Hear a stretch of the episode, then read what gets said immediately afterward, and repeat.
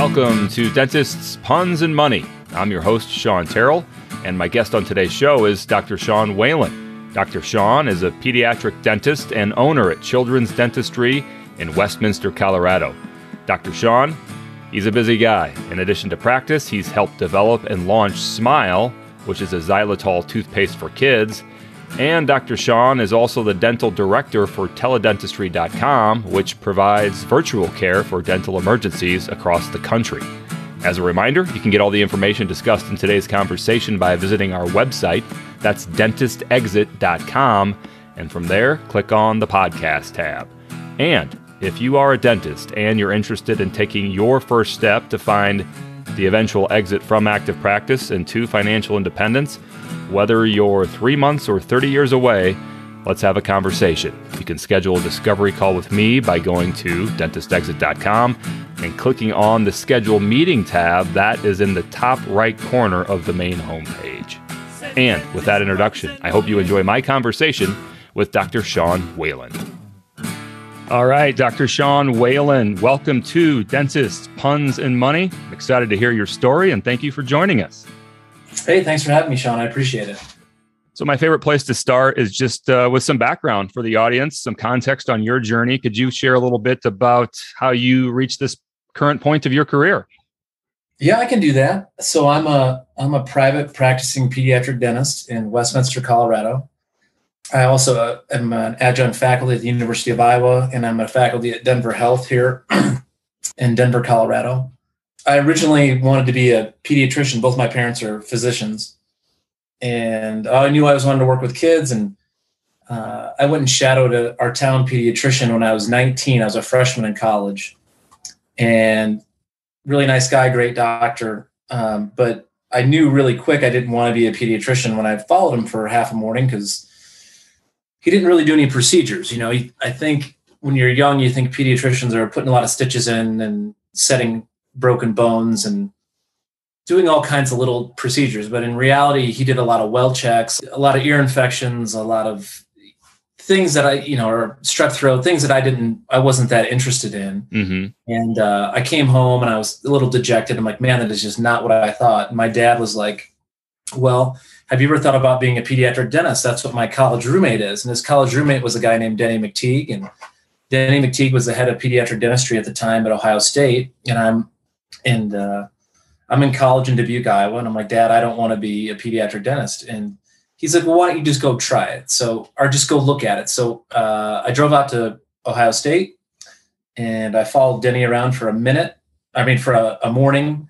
Um, I ended up staying a couple days, but or two or three days. I don't remember, but I knew immediately that's what I wanted to do. It was quick, little short procedures, working with kids. And so, anyway, I mean, long story short, that's why I went to dental school.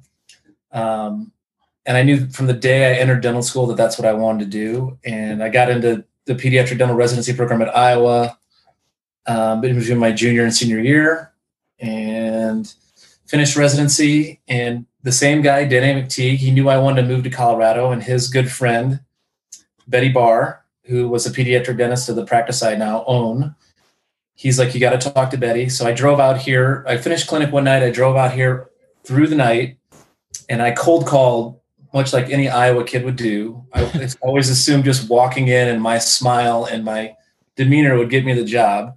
I cold called like 10 different pediatric dentists in the Denver metro area.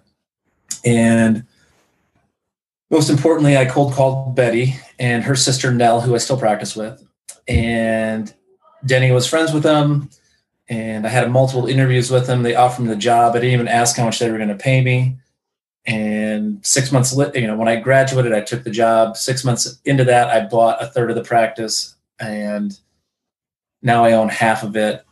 And that's, I mean, that's just what happened. It was, I've been really blessed with good mentors in high school, college, dental school and just always had good people around me and it just kind of funneled me to this this practice this place where i've been really fortunate to to grow i feel like do good work make lots of mistakes but learn from them and uh, yeah that's my story i mean i i feel like i'm incredibly lucky i got i had a lot of good people around me kind of pushing me in the right direction so that's how i ended up where i'm at two follow-ups to that so was it the hands-on aspect of of the pediatric dentistry that that sort of pulled you in more than uh, being a pediatrician?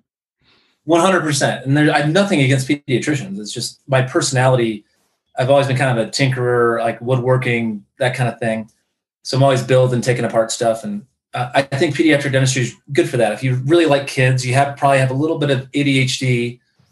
You like to build things, work with things. You like immediate results um, where you can sit down, numb a tooth, fix it, and it looks perfect or brand new almost immediately. It's gratifying and it's, um, I think for my personality, it just fits. It's nothing, again, it's nothing against pediatricians. They're amazing and they have a really important job. Um, I just think the the pace of it and the moving around all the time and the fixing things and it it has always fit my personality. It's interesting you say that because I'm a parent of a young son. We got another one on the way, and our pediatrician is married to our pediatric dentist. They're husband and wife, both Iowa people as well. But it's interesting talking about pediatrics is that I learned just through taking my son in there was just answering our questions, just a lot of consultation yeah. for, you know, especially as someone who is a parent for the first time, just you have so many questions. So I could see how for someone that is more hands-on as you say that that you are and more drawn to that how the dentistry would be a little bit better fit for you. And then uh, my second follow-up there was i don't know if you mentioned it but how long have you been in colorado at your current practice? I know you said you pretty much went there out of dental school and you've evolved into ownership. How long has that journey been for you? 17 years. So i, I graduated on a friday. I started working on a monday. And i took the job march of 2004 so i had a year and three months to get ready so I was ready to go. And, you know, again, typical Midwestern kid, like I just wanted to get to work. And I, I had $300 in my pocket, an old Ford Ranger, a mattress, and a wife. And Nell and Betty paid my first, the two dentists I was joining paid my first month's rent. And I don't know, I was never worried about it. It was just kind of what it was. And I had my student loan and I don't know, drove out and moved into our apartment with a bed and a bunch of suitcases and started working on a Monday. It, it sounds like Colorado's become home for you, even though the pull uh, of Iowa is still strong in some ways. It, it is home. I will say, as I get older, I mean, I'm not not that I second guess my decision. I love being here. I love the community I'm involved in. I love the patients. I certainly love the weather and the lifestyle. But I, I do. I mean, I am definitely torn. Like I, there's a lot of things about the Midwest I miss. Uh, I miss the Hawkeyes so much. I miss the university so much. I miss my family. I miss my cousins. I miss the slower pace of it. And not that it's slow, but it's people are not as much of in a hurry as they are out here. Um, I'm really honored to be born and raised there. So I, I do miss it. And there are definitely times where I'm like, well, maybe I will move back to Iowa City, you know, but uh, I don't know the reality of that. I think when you move out to Colorado or anywhere west, the weather gets a little better and it's hard to go backwards. Um, but I do miss it. I don't have anything negative to say about it. That's for sure. And you're an adjunct at the University of Iowa at the College of Dentistry still, so that provides you a good excuse to get back, uh, at least on a on a part time basis, once in a while.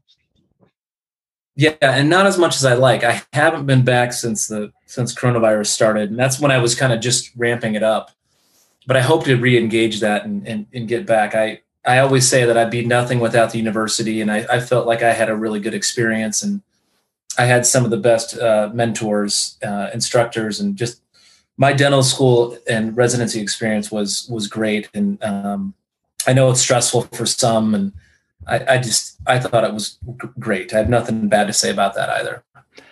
So owning a pediatric dental practice and, and seeing kids that that in itself would, would keep you pretty busy, I would think, but you're involved in a couple other ventures, uh, dental related outside of your practice.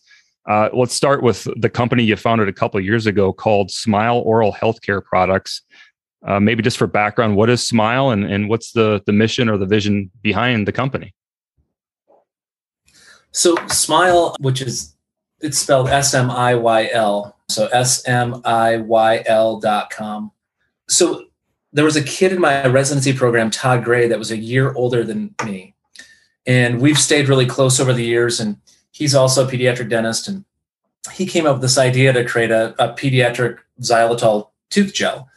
Um, and he kind of had been spinning his wheels with it. And we went to a UFC fight in California together because we had a friend that was the California boxing commissioner. So we got us really good st- seats at the Staples Center to see the TJ Dillashaw Cody Garbrandt fight, which is like five years ago or something. And we had some drinks afterwards, and he was like, you know, I, I want to get, I want to move on this, and I'm like, well, I'm not great at a lot of things, but I'm good at getting things moving. So I'm like, well, let's let's partner up and we'll figure it out. And he kind of had the formula for it. Um, I had all the branding done and the logo and the, the website and everything. And the, the, whole idea behind it was, well, let's create a line of products that are created by a pediatric dentist. Um, and so as of right now, we have bamboo toothbrushes, floss, and we have xylitol tooth gel, which is uh, it's it's fluoride free, but that's not the that's not the mission of the company. We're not a fluoride free company. We don't support that. But initially, it was kind of the easiest SKU to start. Um, and because we're both pediatric dentists, it was a good trading toothpaste to start. Um, and we're going to come out with a fluoride paste. And um, but the mission was, I hate saying it like this because it sounds so off the cuff, but it was never to like do anything specific other than create a good product with a cute logo, cute branding, and then have it be backed by pediatric dentists and maybe take a piece of that market or just be more in control. It kind of closes the loop, I guess. Um, but it was never to, I mean, we didn't do it to get rich or anything. It was just kind of on a whim. To provide a better product in the marketplace that it then existed, at least in your guys' uh, awareness of what was out there. Yeah, well, and, and create something that was safe and um, create something that uh, better is tough because there's a lot of products out there. You go into the toothpaste aisle at Target and you're, you're overwhelmed. So I would never say better, but um, an alternative to something made by a big company. How about that? And we produce everything in the United States. Um, so yeah, the goal was to, to create an oral healthcare company of products that we came up with. We decided on the SKUs and we pushed the, you know, we were pushing or driving the market, I guess. Um, so right now, I currently sell it in my office. We sell it on our website. It's on Walmart's website, and then it's on toothbrushhub.com, which is um, was started by two brothers here in Colorado, and they uh, they've been great partners. So they have a toothbrush toothpaste subscription site, um, and we probably do most of our sales through that venue and our website. But if anybody out there who's listening wants samples of it for their office, they can always contact me and my email is really easy. It's just my name, Sean Whalen, DDS at Gmail. But um, I don't know. It's one of those things. It's been fun. I uh, learned a lot. It's more expensive to bring a product to market than I would have thought. Um, and there's lots of things you don't think about, like insurance and distribution and fulfillment. And um, I don't know. There's lots of things that go into it, but it's been fun creating a product, and we'll see where it goes. I have no idea. I mean, right now it sustains itself, which was is, is important. Um, so we've had some success. Our next step is just finishing our fluoride paste, um, which just takes time. And like you said, it's hard to run a practice and do all that at the same time. How difficult was it to bring it to market, or maybe how hard was it relative to how hard you thought it was going to be on the front end? I mean, I knew being a doctor, you know, that's not going to be easy because there's hoops to jump through with, you know, getting it cleared for consumer use. But yeah. Um, uh, maybe well, just a, a, brief snapshot onto what that process was like. No, first of all, I'm not a doctor. I'm only a dentist. So. Sorry, I, a doctor of dental surgery is what I meant to say. Yeah, yeah. I mean, and I'm stu- I'm I'm I'm stupid, right? Most professionals think everything is going to be easy. Um, so yeah, I thought it was going to be a lot easier than it was. But then come to find out, you got to find a facility that has got all the uh, approvals for things that are consumable, and you got to have the right barcode, and you got to have the right packaging. You got to have the right circumference on the lumen where you express it. Um, like there were so many things, like the texture of the bottle. Um, they printed ten thousand tubes wrong. Our first run of toothpaste, we spelled no, we spelled fluoride wrong on the front of the tube. Um, I mean, there's so many little things to catch. Uh, distribution, fulfillment, shipping costs, uh, platforms to get it on. The, the, there's so much that we screwed up and like we had to fly out to the facility. We have it made in um, right out of sight of Salt Lake City in uh, Jordan, Utah, by a company called Wasatch. And a lot of medical liquids and gels are made in Salt Lake City surrounding area, which is kind of interesting. But yeah, I mean, I if I were to look back on it now and like learning how to design a website, um, the logo, the different kind of files you need for the pictures, like it's much like you starting your podcast. You're like, I'm going to start this podcast, and then you're like, well, the, the details, audio, the details yeah. just eat you alive, right? Details eat, eat you alive, and then you know if you don't stay on it, and then there's no traction being made, and then you're not selling anything, you got this money out. So, um, yeah, I mean, I learned a lot. It's it's way and it was way more of a bigger deal than I thought. I feel like we're in a good place now because everything's in place. Now it's more like making higher level decisions as far as like once you get all this stuff in place, it's pretty easy. But up until that point, it was a little more difficult, and there was definitely some pushback from the dental community. Um, hmm. It thought we were like all about no fluoride, and I'm like, that is not the case. Like the truth of the matter, matter is, making a non-fluoridated toothpaste with just xylitol in it is pretty easy. But the minute you put fluoride in something, you have to do like sixty thousand dollars worth of testing. So we were like, well, let's just start with this. Um, and you know, our mission is to have a whole slew of products, but it's just you have to start somewhere. And dentists can be really finicky and kind of mean. Like, You know, you'd think they'd be kind of your cheerleader, like, oh, there, there's someone making something that's not produced by Procter and Gamble or Colgate Palmolive, so good for you. But the truth is, most dentists were like, you know, f you. What do you? You know, they, they just want to. It's almost like they want to eat their eat their young, I guess, or you know. So I, I, that was kind of eye opening, but in, in large, people have been pretty supportive, and um, I don't know. It's been a lot of fun. I certainly have got my butt kicked on a, a, number of different things on it, and things didn't move nearly as fast as I wanted them to. Um, but it's it's been a good experience. I wouldn't change it how difficult is it and this is coming from someone that has a four year old just the paw patrol marketing machine in full force at our house every day you know i have paw patrol toothbrushes and toothpaste um, mm-hmm. versus you know something that you're bringing to market which is you know the ingredients or something that you know a little bit more about but there's no rocky or chase on the cover how do you how do you what's that been like um i don't know our marketing the so we did a bunch of focus groups with uh parents and kids and stuff. And did you see the the tubes? Did you look them up? Yeah, I glanced at them. Yeah, I think was there a yeah. panda on there? I'm I, yeah. Sorry so for. We, we had a frog, a panda. So this is what it looks like, but we had a frog, a panda, um, an octopus. I can't remember what we did a bunch of them, and this is the one that tested the best. So we're never going to beat out Paw Patrol and Batman and Spider Man and stuff like that. And we certainly don't have enough money to license those kind of things. But um, I think our marketing is is good. I think the logo is really good. Mm-hmm. It sounds silly to say that, but the logo, just the smile itself, is really good. Um, so th- that has been a challenge, but kids do respond pretty well to it. So it hasn't been hasn't been terrible. I like the logo. As someone who has spent more time on logos and marketing than I ever intended spending on uh, that type of stuff, i I think it works really well. Shifting gears, you're involved with uh, another dental related company, teledentistry.com. Can you uh, share a little bit more about that venture and kind of the, the mission or the, the purpose yeah. behind that? Yeah, sure. So I'm the dental director for teledentistry.com. And it was started by uh, Dr. Vilas Sastry, who was a dentist in um, Nevada. Really good friends. So coincidentally, really good friends with the same guy that I started Smiyl with, Todd Gray and Todd had become a part of the company and kind of been asking me if I wanted to be a part of it. And I was like, no, man, I'm busy, I'm busy, I'm busy. And then COVID happened.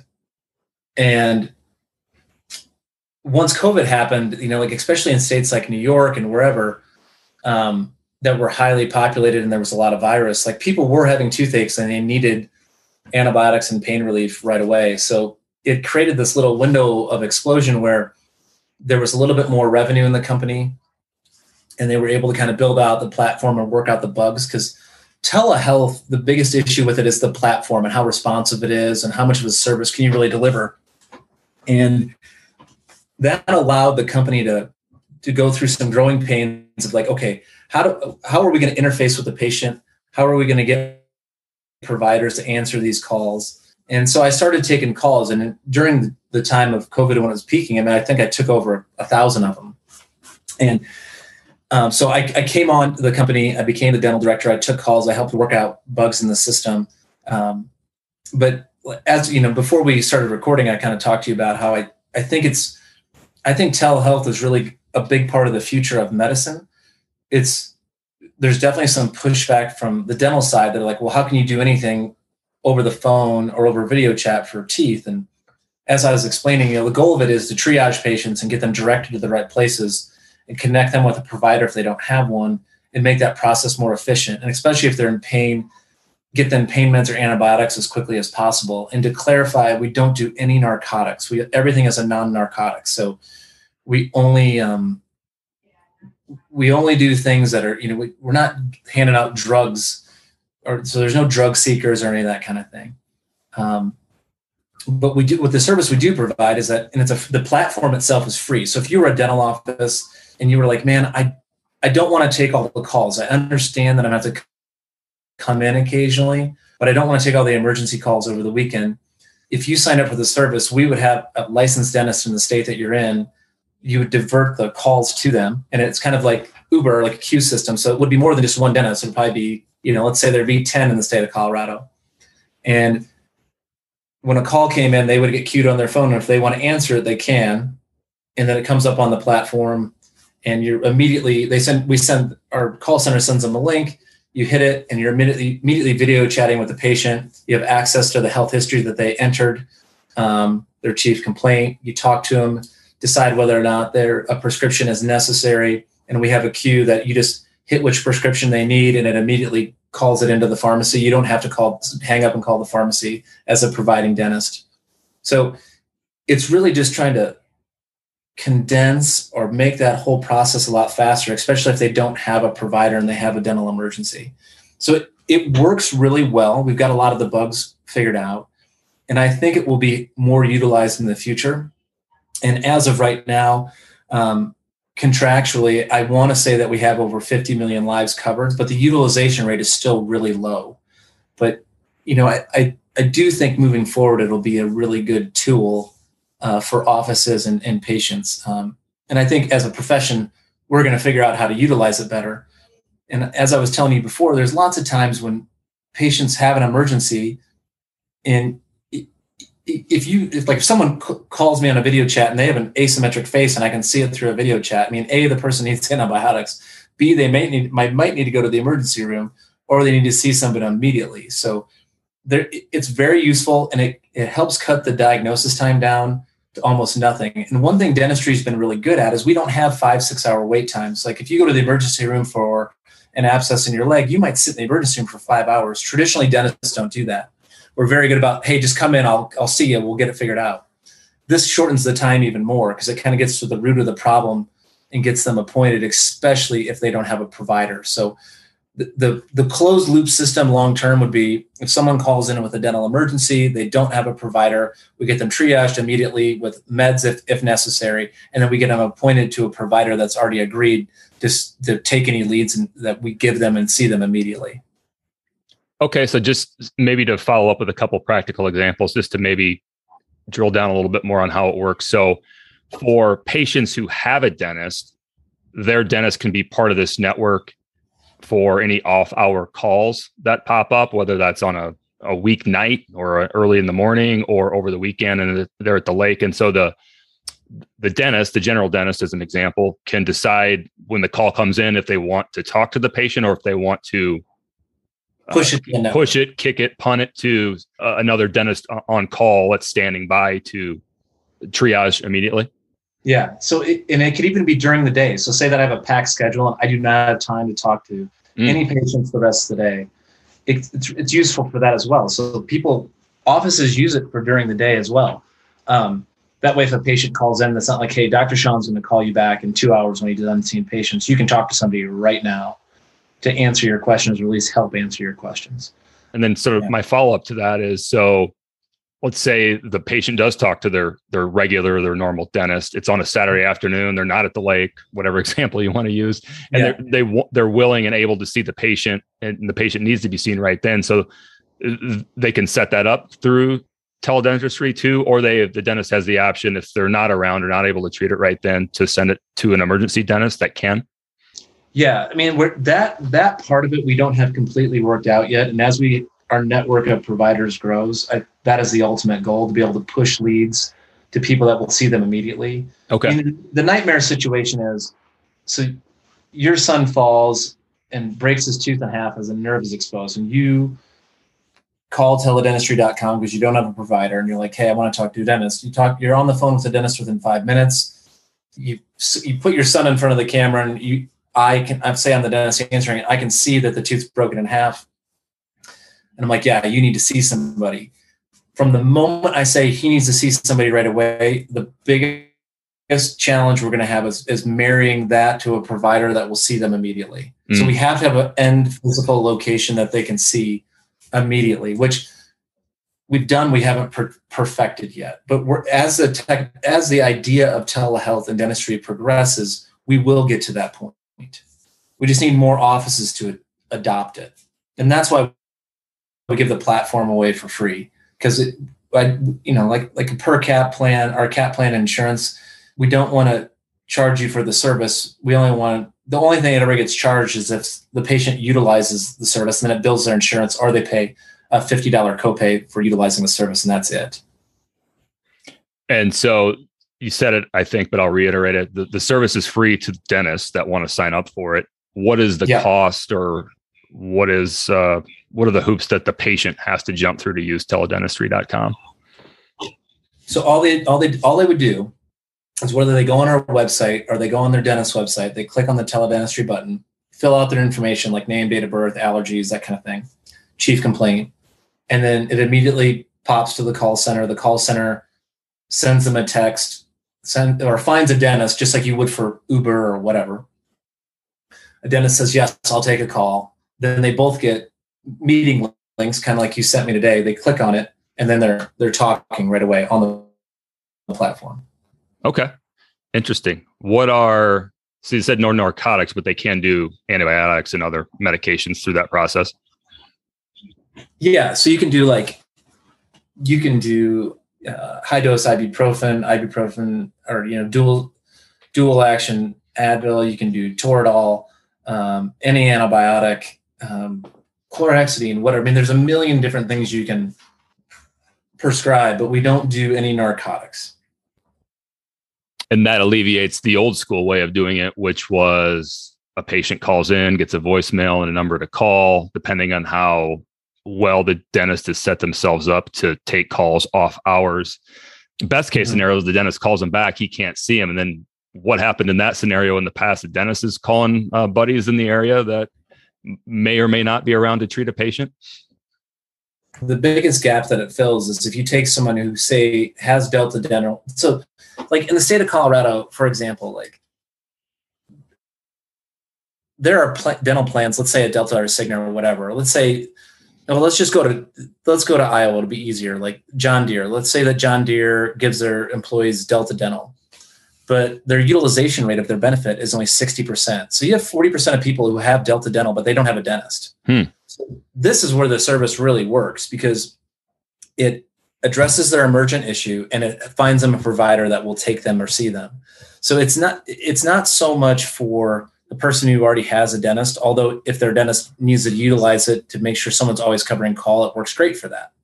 Um, but for someone who does not have a dentist, because in the past, if you would call someone's after hours service, if you weren't a patient of record, a lot of times they'd tell you to go jump. You know what I mean? They're not going to take the call. So this provides an avenue where someone, regardless of means, can call and talk to a dentist and get at least pharmacological you know help immediately and hopefully get hooked up with a provider in their area that they can start to establish a relationship with or have a dental home. And you mentioned offline i think too and i don't know if we covered it when we were recording but this is not just for emergencies. It's also for situations where a patient has some questions that go a little bit deeper than what a what a dentist is normally going to have time to cover during a normal hygiene check yeah, well, and the dentist, you know, depending on the dentist, they might have time, or if it's just something like they're in between hygiene checks or regular checkups, and they're like, "I have a question about orthodontics." I was looking at Time Magazine. I saw that Tom Cruise had braces, and he was 45, and I'm 45, and I've never liked my teeth. Is it worth me getting braces? How much is it going to cost? What's the average time? Do I need to get my wisdom teeth out? I mean, there's it also allows you direct access to a licensed dentist to get direct advice from someone who actually practices dentistry at an extremely low cost. This is all very interesting stuff. Anything that we haven't hit on uh, in the conversation today that uh, you'd like to mention, or you'd like to follow up on something we didn't dive deep enough on previously? Um, no, I mean, I'd just like to say thanks for having me on, and I, I always joke around and say that nobody likes being a pediatric dentist more than me, and uh, to all the dental students listening to it, I I think it's one of the best jobs in the world, and you just get a, a, a crazy amount of opportunities. I've been a lobbyist. I've testified in malpractice cases. i I have the toothpaste company, the teledentistry thing. I get to teach. I own a private practice. You just get to meet and do a lot of cool things. It's a it's a cool profession, um, and it just opens up a lot of doors for you. So I I, mean, I think it's much like anything else you work hard at, it creates a lot of opportunities. So I, I, I, I don't know. I, I love being a dentist. It's great. Do you love good dental jokes or bad dental jokes, however you want to phrase it? This, this yeah, show no, is uh, dentist puns and money, after all. So. Yeah, no, you, you mentioned that. I, I, my, I probably have more have an anecdote or, or just a, a story more than anything. But sure, um, you know, as as parents, so you, how old are your kids? So I've got a four-year-old and one on the way. Uh, we record this in the spring of 2022. I've got another uh, boy on the way for July this summer. Okay, so you're you're you're an older dad yep. by definition, right? So, thank you. Yeah, no, no, no big deal. Um, I always joke with the the younger dental students, and I'm like, you know, if you see on your new patient intake form that you got a two year old coming in, the parents are over the age of 40 run or refer them out because they've read and know everything on the internet. and your your sweet spot is the the 25 year old with two kids who's hanging on to life by a thread, and they're so busy and you know they just trust you and. There's no bigger pain in the ass than the 40 plus year old parent with a two or a three year old. So no offense, it's just a, just a, just an observation. But my dentist friends that are listening can maybe relate to that. Maybe I ask too many questions. I try to trust experts though, because yeah, no, you know, I try to provide expertise in my day job, which is not being a podcaster. So, uh, yeah, I, I, like working with people that you know are curious, but at the end of the day, are going to trust you to do your job. So, yeah, I mean, because you do finance, correct? Correct. Yeah. So it's kind of like someone like, well, my friend bought you know Chevron at blah blah blah, and you're like, Jesus Christ. Um, it's the same thing with dentistry. You're just like they'll they'll say something, and you're like, well, let me think about that. And I'm like, so I've been in dentistry since 1999. Um, no, I think that's a terrible idea. so it's just it's a difficult. Stay in your lane. Yeah, older parents are really tough. I always tell them, "Let me be the dentist, you be the parent." Um, but it is it, it is a great uh, job, and uh, I certainly love doing it, and I appreciate the the chance to be on your show for people that uh, are interested in getting in touch with you or that uh, would like to ask you a couple questions offline, what's the best way to, to get in touch? So anybody can email me anytime. My uh, email is my name, Sean Whalen, S E A N W H A L E N D D S at gmail.com. Or you can call me. My phone number is 720 226 6061. And then can reach out to me on social media as well. My Instagram is at Children's Dentistry Colorado, at Children's Dentistry Colorado. That is Dr. Sean Whalen, owner and pediatric dentist at Children's Dentistry in Westminster, Colorado. Dr. Sean, thank you for sharing your expertise and for being a guest on Dentist Puns and Money. Oh, thanks a lot, Shawn. I appreciate it. Thanks for listening to Dentists, Puns, and Money. For more information about my day job, which is guiding dentists to their financial off ramp from active practice, you can visit dentistexit.com. And there you can find more information about us, sign up for our email newsletter, or schedule a discovery call with Shawn. And that's me. If you've enjoyed this episode, please leave us a review and rating on Apple Podcasts, and also please share the podcast with your friends and colleagues. As for the boring legal stuff, Dentist Exit Planning and Terrell Advisors LLC is a registered investment advisor. The information presented should not be interpreted or construed as investment, legal, tax, financial planning, or wealth management advice. It does not substitute for personalized investment or financial planning from Dentist Exit Planning or Terrell Advisors LLC. This podcast conveys the views and opinions of Shawn Terrell, and the information herein should not be considered a solicitation to engage in a particular investment or financial planning strategy. Information presented is for educational purposes only, and past performance is not indicative of future results.